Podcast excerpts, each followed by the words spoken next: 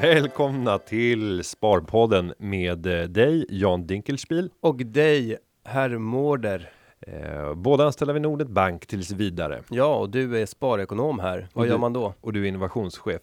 Eh, ja, man ska företräda spararna, se till att de får bästa möjliga förutsättningar att bli framgångsrika i deras, i, i, i sitt sparande. Har du lyckats med ditt uppdrag?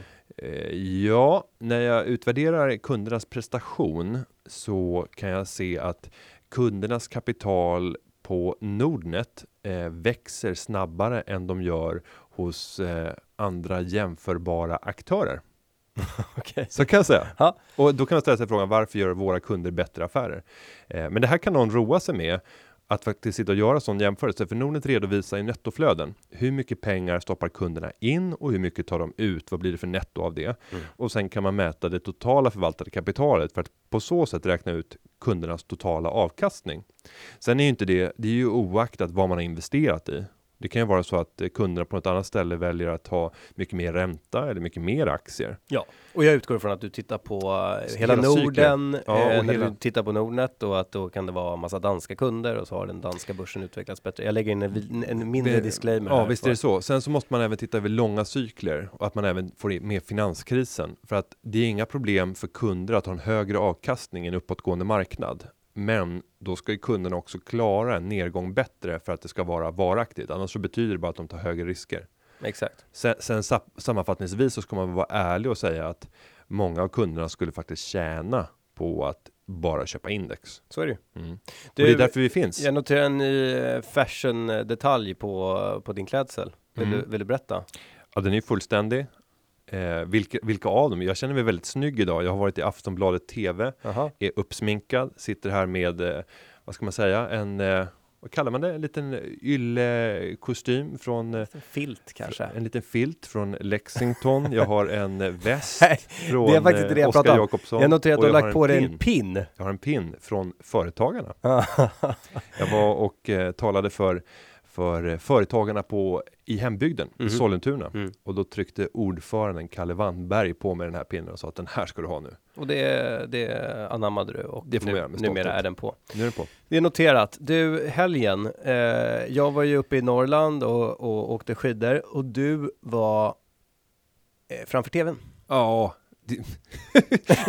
ja, jag satt framför tvn hela, helgen. Nej, så var det Kollade faktiskt på inte. Dorade Explorer. Eh, nej, jag har inte ens suttit framför tvn någonting i Får helgen. Varit dina barn titta på barnprogram eller är det, kan det medföra att de då säger att jag gillar Dorade Explorer på tv och därav vill jag ha Dorade Explorer appen? Och då Nej, finns jag, det jag vet inte ens vad det är. Så att, Dorade Explorer. ja, nej, så att följaktligen Vad tittar Love på för barnprogram? eh, tittar ju på eh, Youtube framförallt och sen är det Barnkanalen. Men Youtube, då är det en, en melodi som går varm och jag tror att det här är någonting som småbarnsföräldrar känner igen sig. Supertrio, supertrio. nej, utan då är det Daddy's finger, daddy's finger, here I go. La, da, da, Jag får, jag får väldigt äckliga associationer. da, da. Daddy's finger. Ja, och sen så går man igenom handens alla fingrar och sen så är det mammas finger och så är det systers finger och så är det brors finger och den är helt vidrig melodin. Ja. Och sen har, det här verkar vara något sådär viralt fenomen. Det här är säkert en gammal melodi, men nu är det någon som har kommit på att barn blir helt fästa av den här. Jag och så nu här- här, spider, spider finger, spider finger, here I am. Jag får flashback från när Sasha var liten och vi tittade på det här, alltså filmer med olika tanter som sätter ihop lego. Ja, ja, och där, Hon låter ju Hello, welcome to Disney Collector.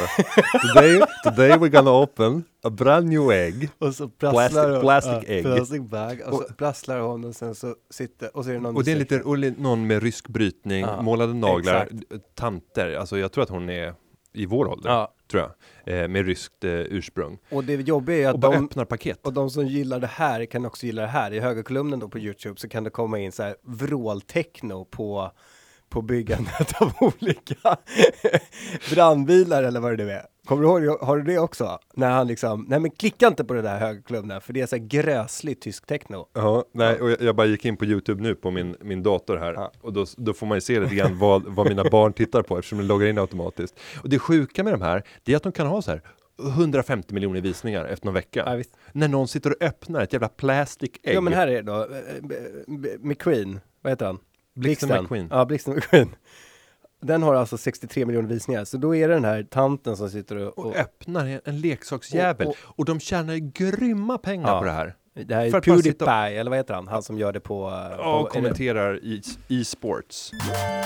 Ja, du, det här var inte vad vi skulle prata om. Absolut inte. För du vi- satt och kollade på Skavlan. Ja, jag, det det gjorde jag. ju- Jag kollade på paddan på, på, eh, på eh, Skavlan i Ja. efterhand. Och Björn eh, Kjos från Norwegian var där. Och den intervjun tycker jag är rätt underhållande när han pratar om strejken. Och han bara Sitter och skrattar sig igenom hela, hela det där och, och bara viftar tycker- iväg varenda fråga. Ja, nej, det Jo, tycker inte jag att han gör. Jag tyckte att strejkdiskussionen var under kontroll. Ja, men, men hela, hans, hela hans aura när man sitter och skrattar. Hur mycket har du läst på om strejken? Inte, inte så Inte så att du kan. mycket. För man, man läste ju om att det var någon transfer av medarbetare från ett bolag till något annat. Och så. Ja, och, och det är uppenbart. Och så om vi tittar på, på strejken, varför kommer den? Ja. Och det är ju att piloterna vill försvara sina miljonlöner. Det, det är fact. Och vad är det som har hänt på flygmarknaden? Om vi skulle inflationsjustera flygpriserna för 50 år sedan fram till idag så skulle vi säga att de har bara dykt rakt ner i källaren. Vad vi betalar för en biljett, Stockholm, New York eller, eller även inrikesbiljetter. Alltså varenda flygning. Flygbiljetterna har rasat ner i källaren. Ja. Och i alla andra marknader där det händer så tvingas man effektivisera. Alltså titta på vår bransch. Mm. Courtagen har gått ner med 90% under de senaste 20 åren. Mm. Det tvingar oss till att effektivisera oss, göra det digitalt. Vi kan inte ha lika många anställda. Det är svårt att ha kontor. Man får anpassa sig efter verkligheten, men någonting försvinner när vi kommer till flygindustrin. Där ska plötsligt liksom piloterna fortsätta leva det här jetset-livet som la grunden för hela Jag tror att det flygindustrin. kan alienera en del piloter där ute att de lever jetset-liv. Men, men Nej, jag nej, håller men med dig i sak att de måste det, det, det blir svårt att sympatisera med SAS-strejkande piloter eller för den delen med Norwegian-strejkande piloter när man bara inser att antingen så måste du komma ner på en lägre kostnadsnivå i den här typen av industri eller så är ni borta om några år. Ja, och Med utgångspunkten... reservation för SAS då, som klarar sig på grund av att de är statligt ägda och eh, att de har generösa ägare som, som väljer att fortsätta putta in pengar i bolaget trots att det går dåligt. Ja, och att ta ett, ett helhetsansvar där man säger att ja, men det är klart att om vi vill ha kvar den här businessen så, så står vi beredda att, att få mindre betalt. Mm. Det är väl inte konstigt. Eh, så att, eh, ja, jag, jag, det- verkar finnas en oförståelse för utvecklingen i Man branschen. kanske skulle göra dem till delägare istället. Mm. Sätta på aktieägarhatten. Ja, eller att ge dem liksom rena, rena syntetiska aktier för att på så sätt få, få de här villkoren. Så att de får fortfarande 100 000 om bolaget fortsätter att utvecklas väl. Men sen hände något. Ja, sen kom ju Thomas Piketty in, Ja. den eh, nationalekonomiprofessorn från Frankrike som närmast blev en, en rockstjärna här i, i våras, förra våren, när han presenterade sitt, eh, sitt, eh, sin bok om förmögenhetsfördelningen, skevheten i förmögenhetsfördelningen och, och förespråkandet av någon form av global förmögenhetsskatt. Och så blev det en infekterad diskussion och det där är ganska roligt tycker jag att titta på. Eller vad kände du när du såg? Jag fick eh, panikångest. Panik! Jag tittade ju på det. Du, du skickade ju över den till mig Mm. och sa att den här måste du kolla på innan vi går in i Sparpodden. Så jag tittade nu på förmiddagen. Och eh, ja, jag blir generad å herr Schus vägnar för att han inte besvarar frågan. Det är, det är nästan lika beklämmande som när politiker får en rak fråga. Tycker du ja eller nej? Tycker du att Maud Olofsson borde ha gått in i konstitutionsutskottet? Och så säger han ja, men säg ja eller Och svara. då ska vi bara repetera Ja, vad som hände. Exakt. Och, och, och då börjar eh, Björn Kjos med att säga att jag betalar tio gånger mer skatt Än än vad jag jag tjänar. lön, ja. Än vad jag tjänar. Mm. Eh, och sen så tidigare så har Skavlan eller han själv, jag tror att det är Skavlan som har sagt att du är god för en eller två miljarder. Ja, det kommer senare. Men Ja, men jag tror att det även, även kommer tidigare. Kanske. att, för Ja. jag, jag hade hört det redan när det kom till det Ja. inslaget. Och sen, sen frågade Thomas Piketty då, ja men vad, vad tjänar du? Nej, det börjar med att Schus faktiskt Mm. lägger in, så att han börjar inte konfrontera Piketty, utan. Schus kommer in och säger att jag betalar tio gånger mer skatt än vad jag tjänar. Så att varje år så är jag tvungen att sälja delar av det jag äger för att betala skatten. Ja, det vet jag inte ens om jag... Jo, han jo. säger ju, ska jag sälja? Ska jag, ska jag då sälja för att, för att betala? Eh, och då utgår jag från att har, har Norwegian aldrig delat ut? Det är som att han inte skulle ha några tillgångar vid sidan av sina innehav i, i Norwegian-aktien. Mm. Men vi fortsätter. Så då menar han, då ställer han den direkta frågan till Piketty. Är det rätt att jag betalar tio gånger mer skatt än vad jag tjänar? Mm. Och då eh, eh, väldigt rimligt ställer frågan, eller Piketty frågan, eh, vad är din nettoförmögenhet och hur mycket betalar du skatt? Och då märker ju herr Schultz att han är inne och har satt sig själv i en fälla Mm. och säger att oh, nu blev det jobbigt. Så att han vägrar besvara frågan vad hans nettoförmögenhet är. Han, först pratar han om sin, fortsätter han prata om sin lön. Sen börjar han prata om, ja men det är så svårt och då måste jag räkna ut antal aktier och börspris. Och, Och och förra året var det negativt. Det var negativt. Var negativt. Har du en negativ nettoförmögenhet? Nej, men det gick ju ner för. Alltså han, Mm. han målade in sig längre och längre och längre och längre in i det här lilla, lilla hörnet. Ehm, och tills Skavlan bröt in för att det höll på att bli obehaglig stämning i studion och sa, men eh, du har väl typ, du vill gå för med en eller två miljarder. Mm. Och Pikettys slutsats då var, okej, du betalar kanske 10 miljoner kronor i skatt eh, och du är god för en till två miljarder. Då betalar du förhållandevis lite i skatt. Mm. Och, och Warren Buffett har gjort motsvarande uträkning Mm. och kommit fram till att han betalar väsentligt mycket mindre skatt än sin sekreterare Mm. eh, och, och gjort ett stort nummer av det. Sen så är det viktigt tycker jag att, att skilja på inkomstslag. Det var det de inte gjorde i det läget. Eh, menar, du måste skilja på inkomster av tjänst eh, för att för att jag ska kunna investera så måste jag till att börja med betala inkomst av tjänst för att få pengar för att sen få inkomster av kapital när jag investerar pengarna.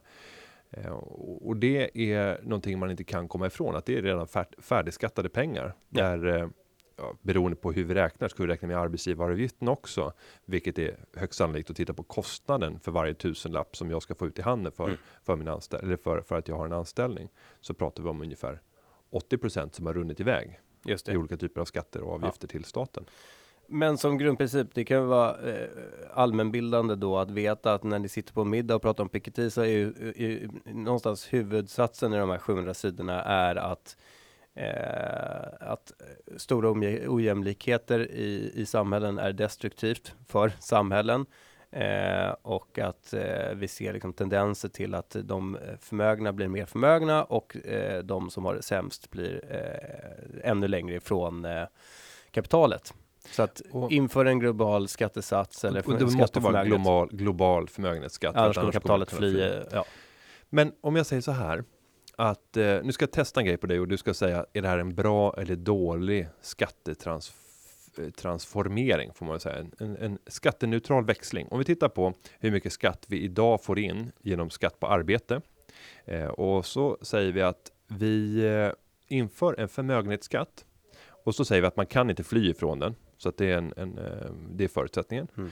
Eh, och sen så inför vi även en eh, arvsskatt, den som togs bort här av eh, Socialdemokraterna i samband med tsunamin. Beslutet hade redan fattats men det tidigare lades i samband med tsunamin. Du säger i Arvs- och tsunamin som att det hade någon Nej men det hade en effekt för Ja. den skulle införas vid årsskiftet men tsunamin kom ju i mellandagarna, Ja. på annandagen. Ja. Och därför så tidigare la man eh, beslutet Okej. så att det inte skulle Ja, det skulle inte vara de som drabbades i samband med tsunamin Ja. skulle inte liksom få en dubbelsmäll och säga då att ja, hade det här inträffat två veckor senare så hade vi sluppit betala 30 Okej. skatt. Visste jag inte.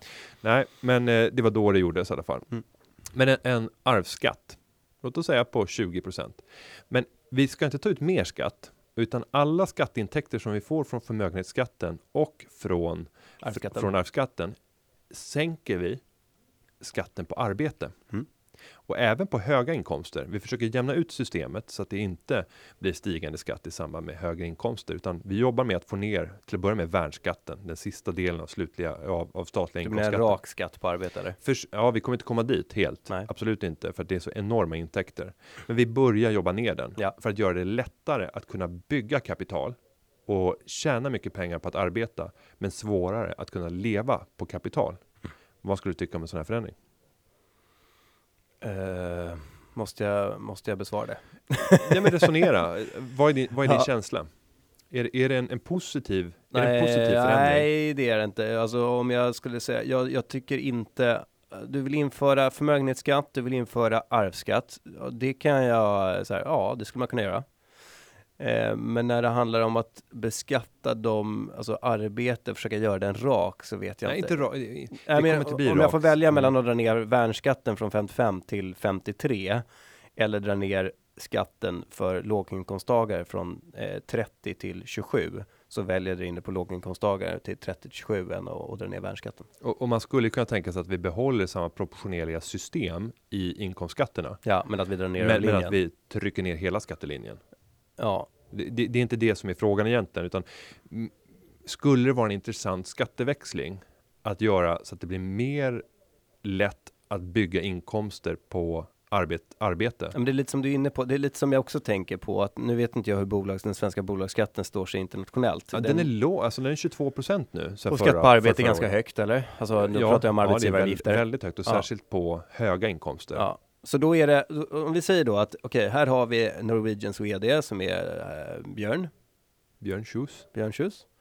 Och så, så betalar han mycket skatt på arbete, vilket gör att hans vinster kommer då att gå ner, vilket kommer göra att värdet på hans bolag kommer att gå ner, vilket kommer att göra att hans utdelningar kommer att gå ner för att det blir högre, att det blir dyrare att anställa.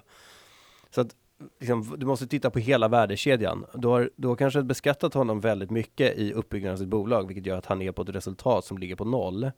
Eh, och då försvarar ju det att eh, då kan jag tycka att det är mer okej att du har ett samhälle utan förmögenhetsskatt, för du har på något sätt som företagare och ägare av kapital har du, har du har du betalat en hel del skatt på vägen att det här kapitalet har skapats. Men så därför blir det så svårt när jag är alldeles för opåläst att tycka om man ska dra ner där och dra upp där och så vidare. Utan det intressanta är ju, tycker jag egentligen att att politik handlar om det här ekvilibriumet som jag varit inne på tidigare. Att, att vi i Sverige har kapitulerat inför den svenska modellen. Vi tror på den svenska modellen där vi eh, generellt sett har förhållandevis höga skatteintäkter i förhållande till vår BNP och det ger oss förutsättningar för att investera i välfärd. Alltså det är ett system vi tror på.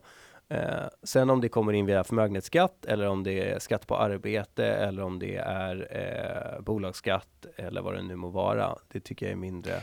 Sen har vi i Sverige gjort det närmast omöjligt att bli rik på arbete. Ja. Men vi kan bli rika på kapital. Ja. Och titta idag, jag menar, på investeringssparkontot, vi betalar 0,27 procent av kapitalets totala storlek i skatt per år. Ja. Det är så ohyggligt låg skatt och det kan till och med bli noll om statslåneräntan skulle falla ner på noll eller, eller minus. Det är blir sig, noll i skatt. den är ju korrelerad med ränteläget och att vi de facto Ja. inte har någon tillväxt i samhället och att man därför har dumpat räntan. Men så den kan ju gå upp. Men jag, jag har ju blivit en väldigt stor vinnare. Eller? Men vad tycker du då? Du har ju uppenbarligen en väldigt tydlig åsikt på området. Ja, nej, men om man tittar på till exempel en arvsskatt. Ja, jag skulle inte ha emot att eh, bli, få en, en, en arvsskatt införd om den inte gick att planera bort och det är nästan omöjligt. Eh, jag menar, alla planerade för det här och undvek den i väldigt hög utsträckning. Så att det här är ett hypotetiskt resonemang. Eh, men jag skulle gärna ta en arvsskatt i utbyte mot att få lägre eh, beskattning på arbete. Mm. För att på så sätt skapa drivkraften och möjligheten för någon som inte har föräldrar som kommer att ge dem pengar att kunna bygga ett eget kapital. Mm. Eh, Och sen så, eh, just den där tanken om att det behöver inte nödvändigtvis vara de absolut skarpaste hjärnorna som råkar ärva pengar. Nu tittar jag lite på dig. nu, får jag, nu, nu får jag något sånt där finurligt Du har ett väldigt bra, bra exempel i studion. Ja. Eh, nej, men, men det behöver inte alltid vara så. Mm. Det finns ju undantag. Eh, tittar jag på mig själv? nej, nej, nej, men eh, och, och därmed så vill jag hävda att det hade varit en bra växling att ta en del, inte, inte såklart inte allt, men att ta en femtedel eller liksom en tredjedel av det kapitalet som någon annan inte har gjort sig förtjänt av i grund och botten, utan det är någon annan som har skapat det och sen ges det vidare för att sen kunna skapa lägre skatter på arbete och möjliggöra för de som inte har någonting. Börja med två tomma händer och faktiskt kunna arbeta sig till Det är också anmärkningsvärt att man tog ner förmögenhetsskatt, eller tog ner arvsskatten från 30 var det va? På? Ja, arvs och gåvor var 30% till noll. 30%. Och, och det tog ju Thomas Piketty upp att det här är ju liksom unikt. Det finns nästan inget annat land i, i världen av, av de stora industrialiserade västländerna. Men sen efter att det skedde så har väldigt mycket pengar då strömmat in från Kommit utlandet. Ja, så, ja. det, så återigen så utgår vi då ifrån att det går inte att smita från det här. Så att kommer vi se en, liksom en kapitalflykt, det är väl hela utgångspunkten, att det var alldeles för mycket svenska pengar som låg i utlandet och därför skapa förutsättningar för förmögna människor att Mm. eh, göra effektiva arvsskiften. Att det, ska, att det ska vara bra att ha förmögenhet i Sverige och då kom också pengarna, eller stannade och kom tillbaka. Och det, det är fortfarande många som har pengar utomlands. Och där skulle jag vilja säga att de flesta som gömmer pengar utomlands, och det kan vara liksom av, av tidigare generationer, de blåser sig själva. För att avgifterna är normalt sett mycket, mycket högre än om du hade varit i en svensk eh, kontext. För att du hade haft helt andra lågprisalternativ att välja mellan. Och därtill så är skatterna i Sverige idag på kapital mer attraktiva än i de flesta andra platser där du har ditt kapital i dagsläget. Så att eh, min, eh, min uppmaning till folket som gömmer pengar utomlands eller ni som har föräldrar som gömmer pengar utomlands. Be dem plocka hem det, gör en självrättelse. Man brukar säga att normalt sett så kostar det mellan 6 och 7 procent att ta hem kapitalet. Eh, förmögenhetsskatten försvann för mer än fem år sedan, vilket gör att du får ingen retroaktiv eh, eh, förmögenhetsskatt på det. Så att eh, sprid det i, i ert umgänge, ta hem pengarna. Sen är det alltid frågan, vad händer om det kommer igen? Det är ju den som är den stora motvikten. Som Ja. gör att folk fortfarande har pengar utomlands. Du, vi går vidare och Yes. hoppar rakt på eh, Nordnet-bloggen, för det är ju genom tre kanaler som man kan ställa frågor till Sparpodden. Ja, eh, via nordnetbloggen.se under inläggen eh, Sparpodden Ja. som en kommentar. På Twitter under hashtag eh, Sparpodden och på Instagram där vill vi se bilder på och det har kommit väldigt många bilder och det är roligt. Och både få följa med i ert eh, liv tillsammans med hashtag Sparpodden men också hashtag sparad krona för att få bra spartips. Så är det. Och gå då alltid in på det senaste blogginlägget eh, relaterat till Sparpodden, för jag noterar att eh, alltså, x antal månader gamla eh, Sparpodden-inlägg också får pro- på sig här och var. Ja. Men du Marcus, han har ställt en fråga och det här är en sån här som är hopplös att besvara. Hej Sparpodden, har en fundering kring långsiktig innehav med erkänd historik. Okej, utdelningstillväxt. Om man har en portfölj bestående av fem stycken investmentbolag, Investor, Industrivärden, Latour, Lundbergs och Kinnevik samt tre stycken ytterligare, ICA, Castellum och NCC. Vad ska Marcus då komplettera med? Och det här är ju då oerhört svårt. Ja, I grunden så kan man säga att den här portföljen är ju fin. Den har en, en tillräckligt god riskspridning på grund av de fem investmentbolagen. Så jag tycker inte att man nödvändigtvis behöver addera någonting ytterligare. Alltså att ha fem investmentbolag och tre stycken enskilda bolag, jättebra. Mm. Alltså det räcker. Mm. Eh, Så att, eh, men vill man ha inspiration, eh, då ska jag, skulle jag gå ut och, och prata med andra. Mm. Alltså den här typen av frågor är ju liksom den optimala frågan att typ kasta ut på Shareville. Där du kan möta snart 50 000 andra sparare som delar sin portfölj. Och nu noterade jag i helgen att våra glada vänner här uppe på ett plan upp eh, lanserade ytterligare funktionalitet på sajten. Och de här- Shareville Och då Relax. ska du säga de här glada vännerna en, en våning upp är alltså Shareville-teamet. Exakt, Mm. de som utvecklar Shareville-tjänsten. Och de, eh, vi releasade Shareville Relax i, i fredags. Eh, och för övrigt så säger jag då som innovationschef att det är så kul när vi gör saker utan att man har varit delaktig i det. Det är liksom uttrycket för en, en, en fungerande organisation. Det är när det sker mycket bra saker där man inte behöver driva det själv. Eh, Shareville Relax, då har de alltså sammanställt på nordisk och respektive landsnivå eh, en portfölj som har de tio mest populära innehaven hos våra tio mest framgångsrika sparare på plattformen. Våra 10 mest framgångsrika. Eh, eh, eh, eh, eh, jag tänker det är alltså de trestjärniga. Ja, men det är de 10 Mm. mest framgångsrika. Mm. Ja, Så det, det är ett ganska stort urval. Vi pratar ju då om totalt 4500 sparare. ja för det är utgör den 45 000 gruppen. plattformen, Mm. exakt. Så, och så, så tittar man på vad har de i sina portföljer, de som har varit mest framgångsrika och inte då bara avkastningsmässigt utan givetvis Eh, riskjusterad avkastning i form av sharp. för man vill inte bara veta de som har haft en Nej. jättepeak och en jättekurva utan har den skett utan volatilitet också. Och sen får man fram rätt spännande portföljer. Har du varit inne och gluttat? Ja, det har jag. Jag, jag twittrade ju faktiskt ut portföljen på nordisk nivå och det var ju faktiskt eh, slående att det var inte speciellt många aktier på, på den svenska marknaden som kvalade in. Däremot så var det en hel del amerikanska och om jag slår upp den här så det överlägsna innehavet är ju Apple.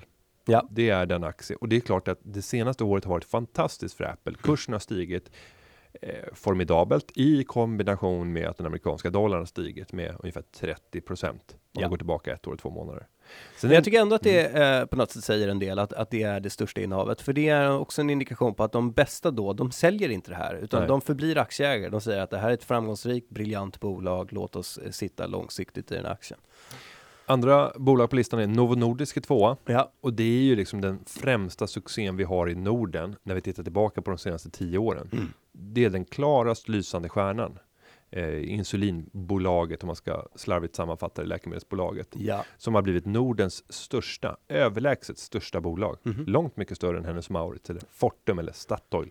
Och drivet av en global makrotrend att folk kommer att smälla i sig mer socker och få Ja. diabetes i högre utsträckning. Och sen så att fler får råd att behandla eh, också med, in, med insulin. Ja, Så att eh, marknaden växer genom, genom att vi får det allt bättre Mm. runt om i världen.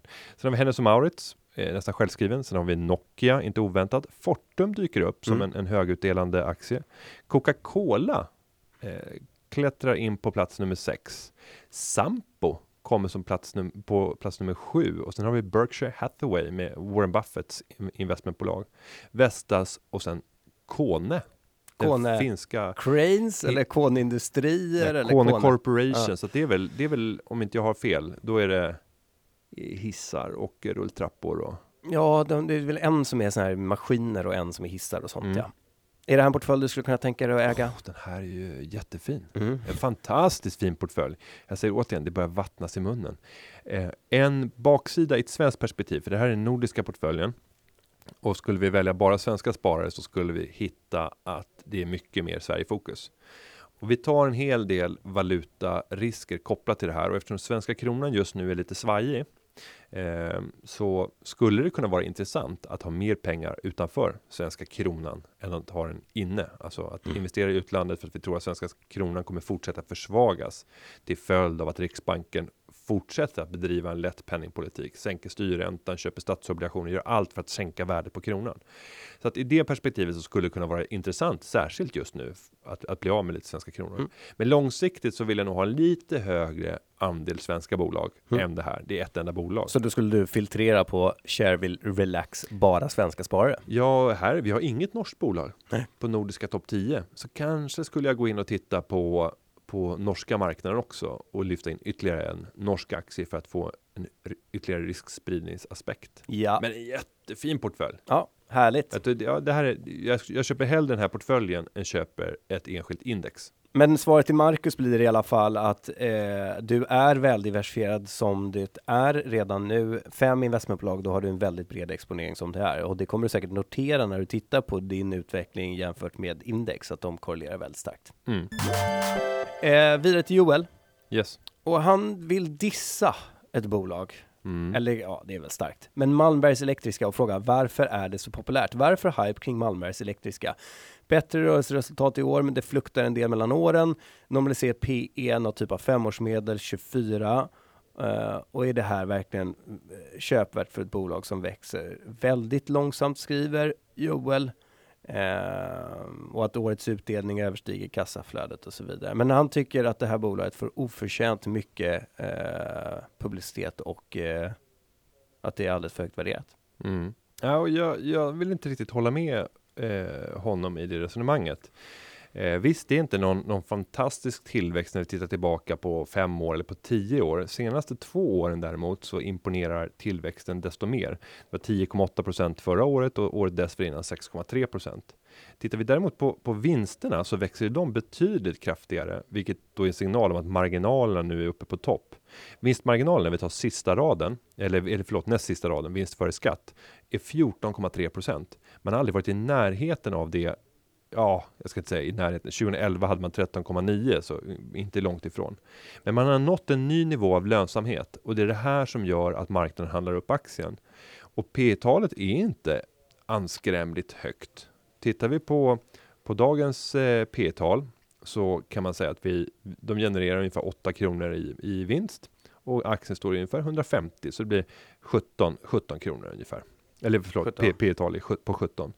Historiskt så har de legat på 12,7 i snitt och det är väl rimligt för ett sånt här bolag. Så visst, det är stretchat, ehm, men, men inte överdrivet. Jag tog ju upp den här aktien som ett eh, exempel på intressanta investeringar för 2015 Aha. i december så gjorde jag ett, Aha. ett eh, blogginlägg om det. Mm. Sen stod ju även ekonomiläraren på Twitter. Ja. Eh, han, han var ju med, Göte Brunasso, på Spa- eh, Nordnet Live. Mm.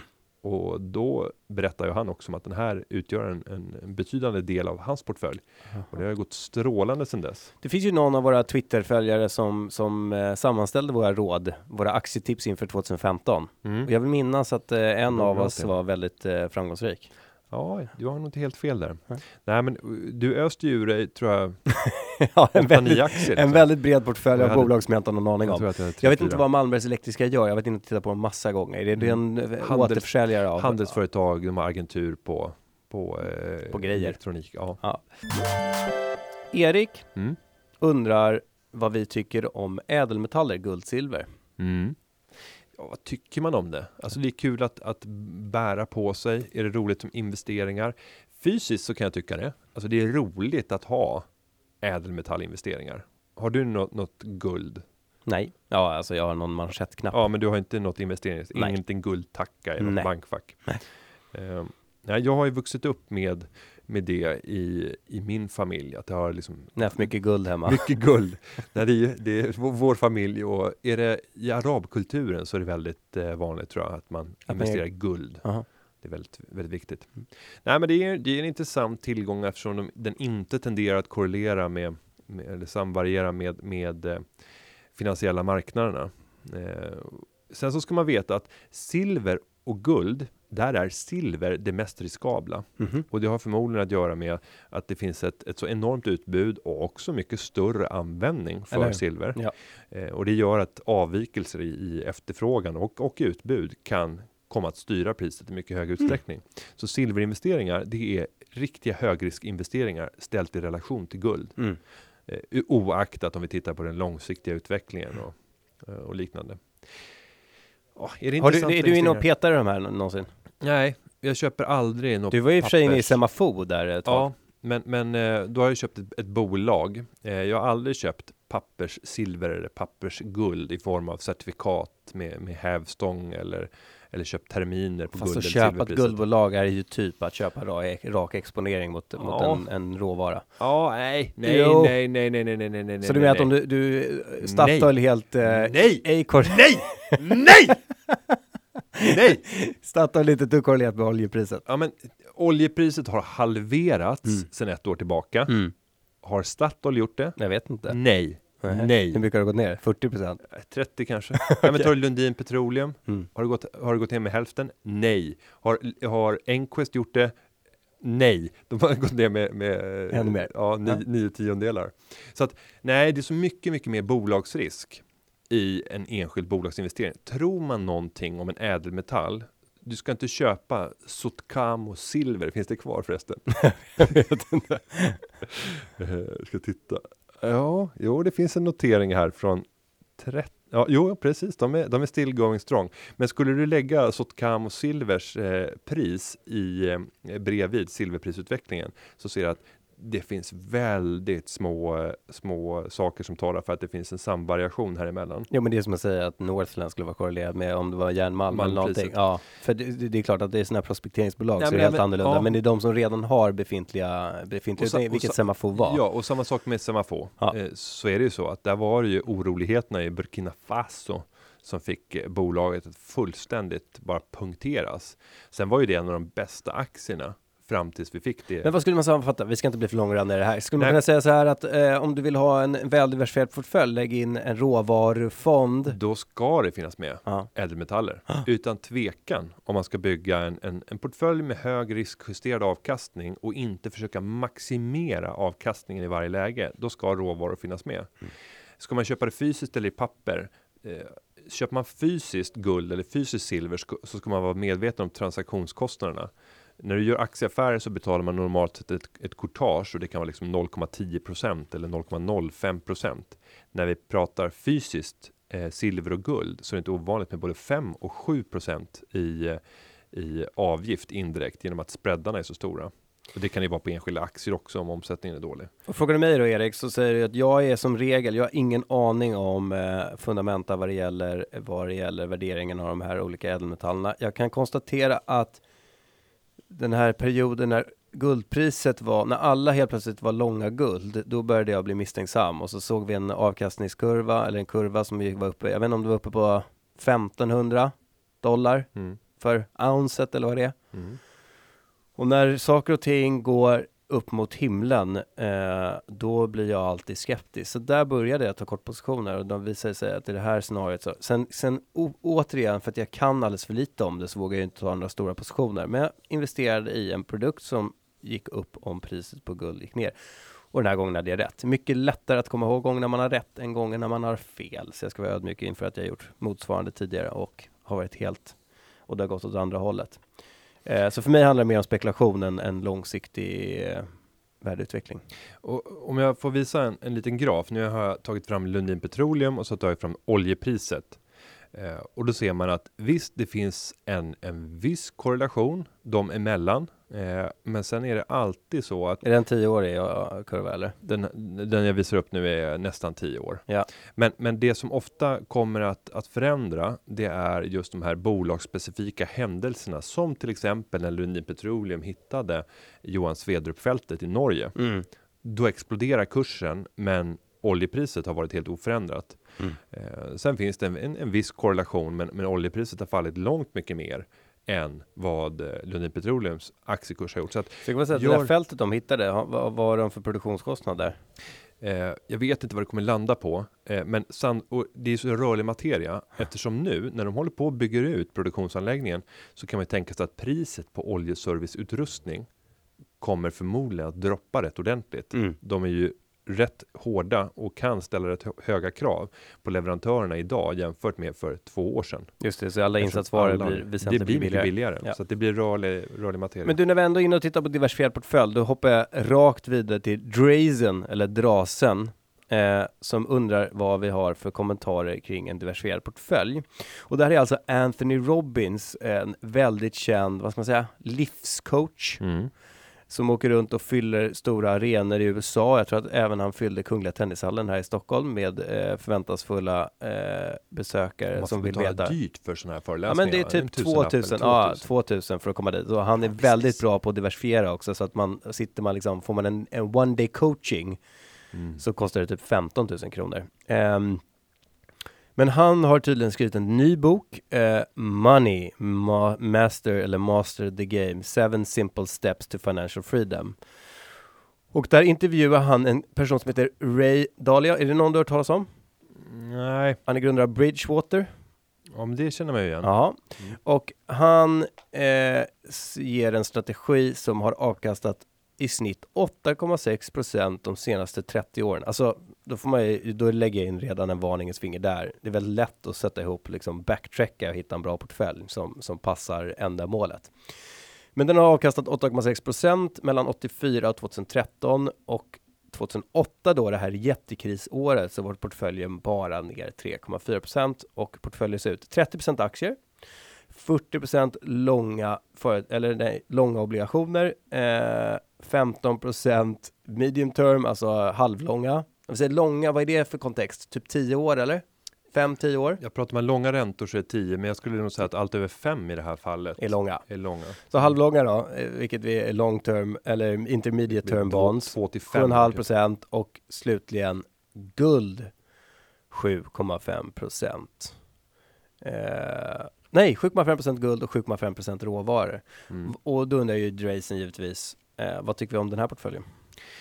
Ja, alltså ska man försöka skapa en, en portfölj som är motståndskraftig mot finansiella kriser och klarar att stå sig bra, eh, men inte generera den högsta möjliga avkastningen utan den högsta möjliga riskjusterade avkastningen. Då är det här intressant att börja jobba med olika tillgångslag. Vi har ju en duktig bloggare också på Nordnet-bloggen som heter Beta Research eller Andreas Wallace som förespråkar väldigt mycket att komplettera sin aktieportfölj med andra typer av tillgångar och där han visar upp beräkningar och på ett handfast sätt berättar om hur man kan öka den riskjusterade avkastningen. Men många av våra kunder på vår plattform, de är ju ute efter den högsta möjliga avkastningen.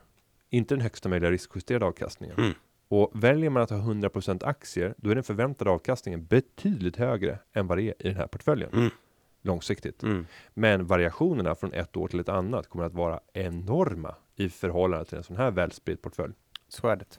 Så att eh, Och då får man säga, för 2008 då, då måste ju hans aktier ha gått ner 40 procent. Eh, så då är det 30, då är det 12 procent bara där. Men på långa, grund av att... långa räntor föll kraftigt ja, un- under finanskrisen Ja. och det gjorde att långa obligationer steg ohyggligt i pris, ja, vilket räddade kapital där. Guldet gick upp i gick taket. uppåt och nådde sin toppnivå lite senare efter finanskrisen. Eh, råvaror, det är väldigt svårt att definiera. Ja, men, är det bara en viktad råvarukorg utifrån Mm. handel eller utifrån konsumtion? För då väger ju olja ohyggligt tungt i det. Eh, så att det är svårt att säga.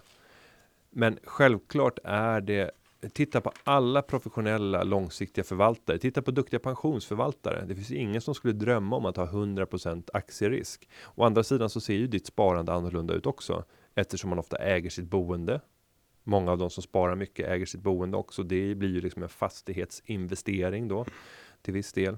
Eh, så att man har annan riskspridning och, och vi har oftast ett buffertkonto vilket blir ett räntesparande. Men svenskarna tar normalt sett väldigt mycket aktierisk i ett internationellt perspektiv.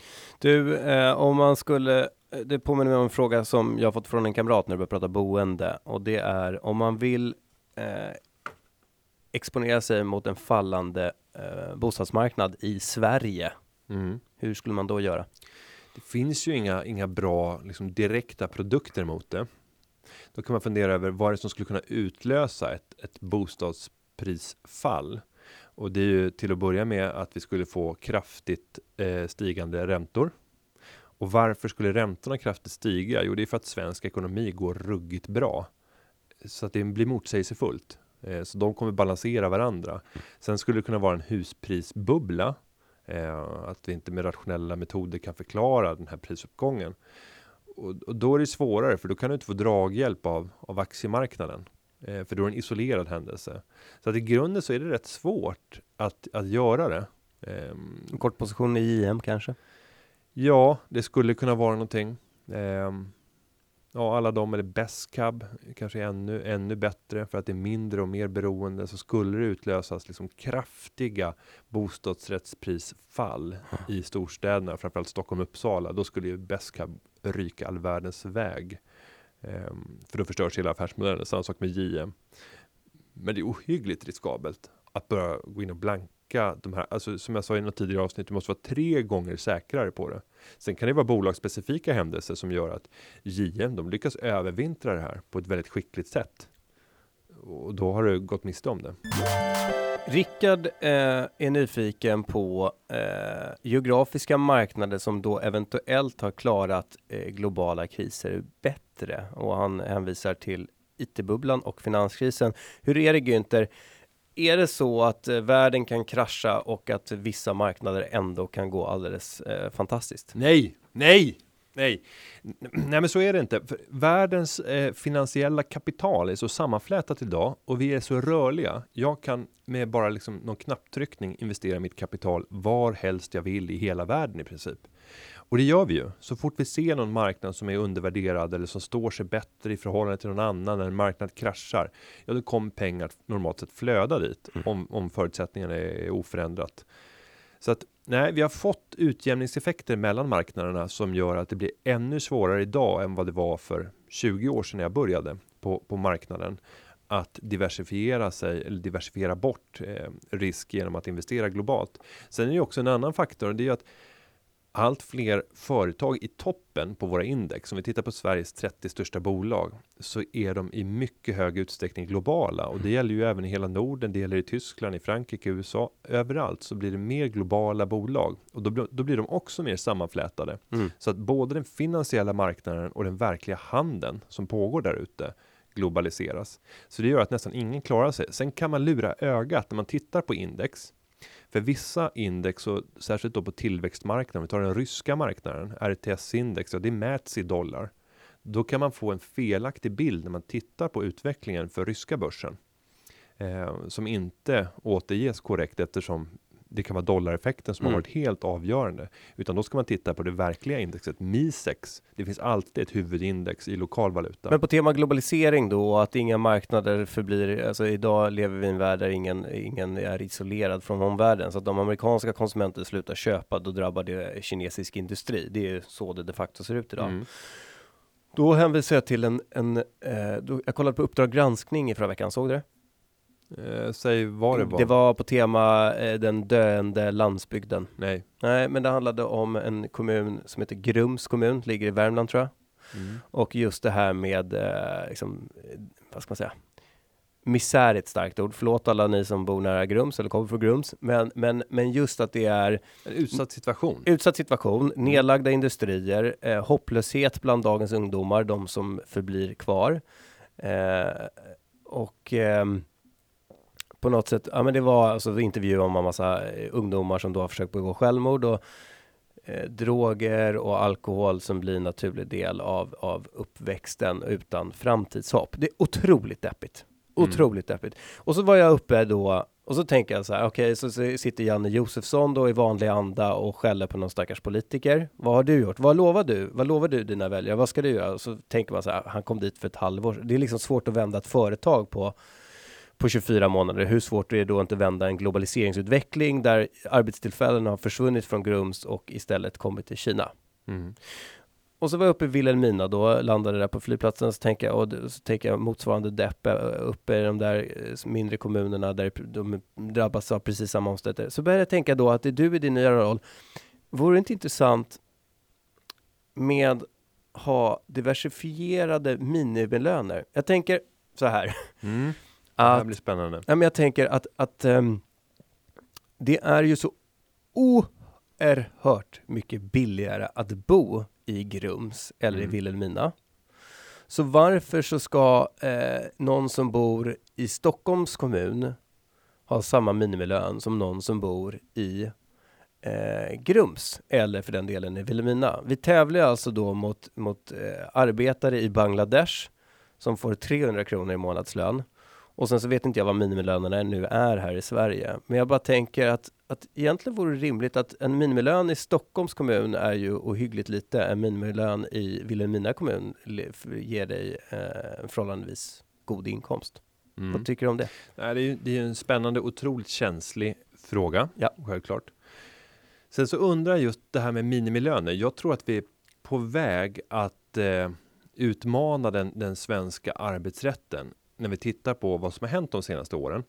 Eh, för att vad vi har slutat göra, det är ju att mäta vår, liksom, vårt välstånd, vår välståndsutveckling i form av BNP per capita. Har du tänkt på att det måttet har nästan försvunnit? Vi pratar nästan bara BNP. Och anledningen till att vi inte pratar BNP per capita, det är ju att den siffran är inte så imponerande för Sverige om vi går tillbaka och tittar på de senaste 5-10 åren. Däremot är BNP-siffran jättehäftig Mm. och den slår det mesta i Europa på fingrarna fullständigt. Men nämnaren är tråkig. Ja, eh, och det är ju inte av en, alltså, det finns ju en positiv sak i det här och det är att Sverige har en befolkning som växer. Och det är ett stort problem för många västländer att när vi får det för bra så skaffar vi för få barn. Och då tar vi bort en av de viktigaste faktorerna för att kunna skapa tillväxt framåt. Men vi har öppnat våra hjärtan och släppt in eh, väldigt många från krigshärjade områden och eh, eh, tagit emot tillsammans med Tyskland ungefär varannan flykting eh, som finns i, i Europa har Sverige och Tyskland tagit emot. Och jag tror att det här får ju arbetslösheten att stiga, sysselsättningen stiger också. Mm. Det är det man bråkar om då. Mm. Den ena vill bara titta på sysselsättning. Men till slut så kommer vi till ett läge där man börjar inse att den gamla svenska modellen med liksom de här avtalsparterna hade kommit överens om det här kollektivavtalet och sen ska man sitta och förhandla minimilöner och minsta ökning i samband med lönerevideringar. Den kommer inte hålla. Mm. Tittar vi framåt. Än mindre i ett scenario där vi öppnar våra hjärtan. Eller? Nej, ännu mindre. Ja. Det är det som driver på. Mm. För att det kommer öka arbetslösheten och sen plötsligt så sitter vi med en enorm mängd människor som har en arbetskapacitet men som på grund av arbetsrätten idag inte kan ta sig in på grund av att vi har just minimilöner som är för höga. Vi ska inte prata politik i det här programmet, men det är vi inte ens i närheten av Nej, det här är, det här är, det här är bara fakta. eh, nej, men, så jag, jag tror att vi kommer komma till ett stadie där man tvingas backa i de liksom fundamentala värd, Men jag förstår inte varför det skulle vara kon- Gå då till mitt förslag, är inte det ganska bra förslag? Jo, och det är Ja. det jag säger, att vi kommer nå, vi kom, det du säger, Mm. det kommer förmodligen att bli verklighet med den politik som idag förs. Mm.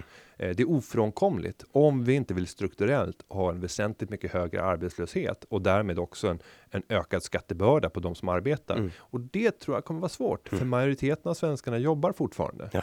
Eh, och, och därmed så har du en stor väljarkår. Jag får ta då en syrier som kommer hit. Mm. Då har vi eh, import från Syrien säger vi. Och då betalar vi en minimilön på kanske 5000 kronor per månad. Men så fort den personen kommer hit, då ställer vi krav på att det ska vara, vad är det, 18? Ja, beroende på var, var vi är någonstans. Ja. Mm. Och det är klart, det, det blir en ekvation som inte håller. Eh, så att, eh, Sen tror jag också att vi kommer se, det undrar jag, men det, kan, det kanske är 50 år från nu, men jag tar då eh, krisen, den globala krisen, så har det ju blivit en, ett varumärke i att ha lokal produktion i USA. Mm. Så att man ser att vissa, alltså folk köper domestika varor för att de vet att de skapar amerikanska arbetstillfällen. Så att man köper en amerikansk bil för att man vill gilla bilindustrin i Detroit. Alltså det, det är ju någonting i globaliseringen som är provokativt i att liksom det är billigare att eh, skeppa någon liten leksaksbil från Kina på något skepp till Sverige så att våra barn ska kunna köpa den här lilla plastbiten istället för att bara producera det lokalt. Eh, och där kommer ju i takt med att välståndet ökar då i tredje världen eller i tillväxtländerna heter det numera. Eh, så kommer det bli dyrare och dyrare att producera. Någonstans kommer man till ett ekvilibrium där det de facto blir billigare att hämta hem produktionen. Vi kanske är långt ifrån det. det, alltså i om, om eh, textilarbetarna i Ja. Bangladesh tjänar jag vet inte om det var 300 eller 3000 kronor i månaden, men jag tror att det är 300 va? Ja, låt, ja, ja, ja, ja, Ja. jag ska låta vara osagt. Så är det rätt långt kvar innan det blir bättre att Men ha sen, sen, har lokal inte, produktion sen har av inte vi den kulturen, om vi pratar om det amerikanska. Mm. Eh, och, och jag tänker bara på en sån sak när jag liksom hoppade till när jag var i Göteborg och fick läsa om att eh, Västtrafik, tror jag, det är väl de som driver även busstrafiken, hade gjort en stor upphandling och man valde att köpa sina bussar från Scania. Bara vänta nu. Västtrafik, Göteborg, köper sina bussar från Scania. Södertälje. Eh, Ja, ja alltså borde, inte, borde man inte gynna eh, bygden? Sen så förstår jag att det här är ju mer rationellt Mm. att tänka på det här Mm. sättet. Så att jag, jag ger beröm och råg i ryggen åt dem, liksom, att, att det är klokt. Men, men, och nu är det fortfarande, liksom, eller det var ett svenskt företag. Eh, Men jag tror att det kan ändras. Jag tror också att Mm. den medvetna konsumenten, alltså det- 20-åringarna idag bryr sig mer än vad eh, 40-talisterna gör. Jag tror att en del av det här med att vi vi något äldre då, vi vill alltid hitta det mest rationella, det billigaste och jag tror att framtidens konsumenter är mer ansvarstagande än vad, vad den äldre generationen är. Så att, eh, skriver du partit eller i egenskap av, eh, kan man säga nästan så här, företagarna är för en diversifierad minimilön? Eh, Det kan man verkligen inte säga i det här läget, utan det här måste givetvis förankras Beredas och och diskuteras och beredas. beredas. Ja. Eh, I, avdelning, oss bereda i, frågan. I, I avdelningen för Men politisk säga att- analys och omvärldsanalys. är, kan man säga att företagarna är för en uppluckrad arbetsrätt?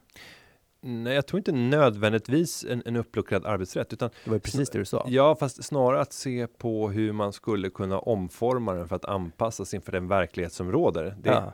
Ja. Ja. Låt oss bereda frågan. och, och jag res- reserverar mig för allt det jag sagt här. Det har ingenting med, med mitt kommande uppdrag att göra.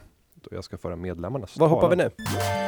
Jag tycker vi eh, hoppar vidare till eh, 14 här. Mhm. Så har vi en Peter som skriver så här. Jag undrar varför direktavkastningen är så pass populärt nyckeltal. Rent teoretiskt så faller ju aktiekursen med lika mycket pengar som skiftas ut till oss aktieägare.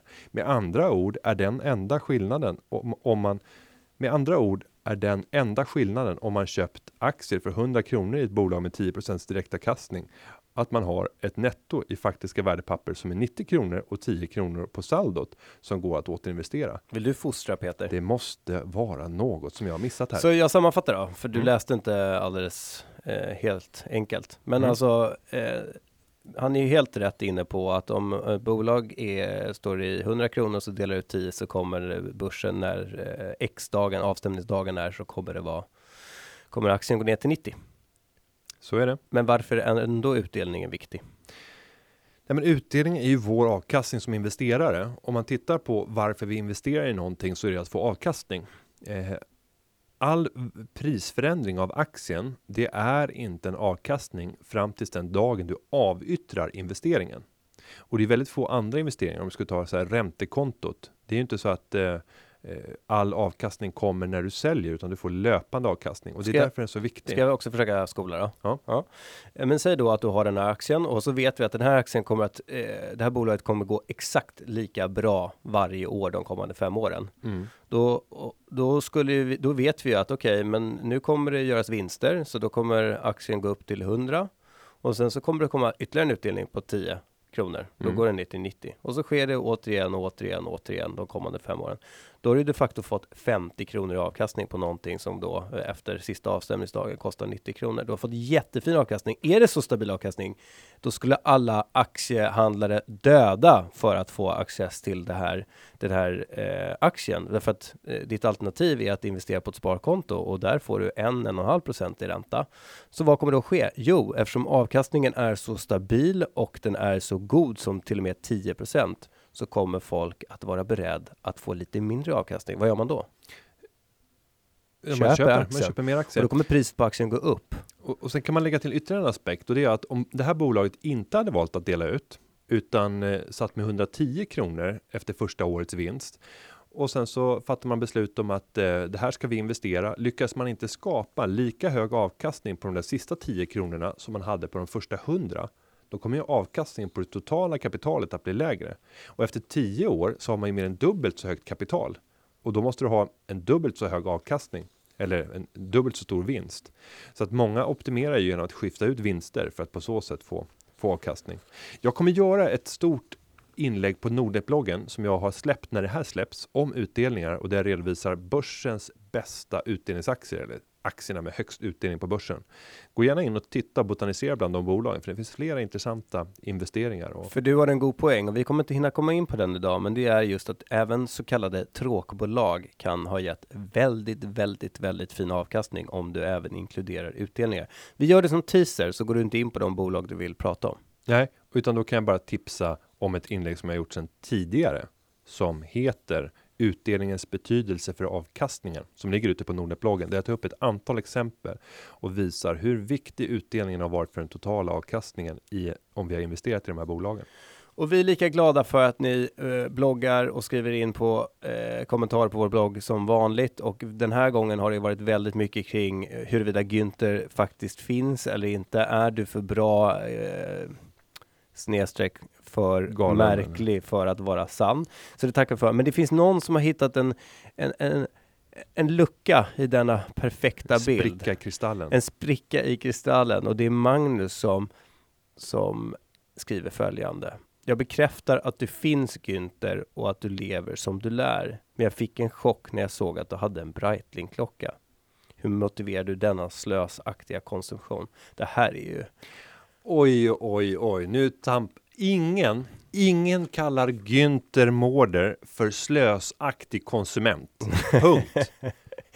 Basta! Skämmes! Alltså nu, får man dela ut skämmes till Magnus. Och då tittade jag på dig och så tittade jag på din stora pjäs och ditt stora ur som är är så rejäl. tungt så att du knappt den. orkar hålla upp vänsterarmen. Jäklar. Och så frågar jag dig när jag läser detta, har du en Breitling Günther? Och då, då, då är du väldigt stolt över den här pjäsen också. För du har gått ifrån deras varumärkesprinciper och gjort vad då? Ja, det här är ju till att börja med en specialutgåva eh, av en modell som heter Crosswind som kom på 90-talet. Det här är specialversionen av den. Eh, och det jag har gjort, eller det förra ägaren har gjort, för jag har ju självklart köpt den här begagnat, det är ju att addera ytterligare en UTC och det är en extra klocka eh, som sitter vid sidan av det stora uret. Så jag har alltså tre klockor på armen och det är ett 24 timmars ur. Jag har ju köpt den här begagnat, vilket gjorde att eh, jag idag kommer att kunna sälja den till samma pris som jag ursprungligen betalade för nu 13 år sedan. Så justerat för inflation så har det förlorat varit en dålig. Ja. Jag kommer förlorat inflationen, men jag har haft en klocka som för många då skulle uppfattas som en slösaktig konsumtion. Men jag i själva verket fått tillbaka pengarna minus En inflation. shut up-klocka har du haft. Ja, det är det. En håll riktig- käften-klocka. En riktig håll käften-klocka är det. Men det får du säga att det är. Men Men den sen, är lite för plottrig för att vara men sen frågar jag dig, har jag dyrare klocka än du?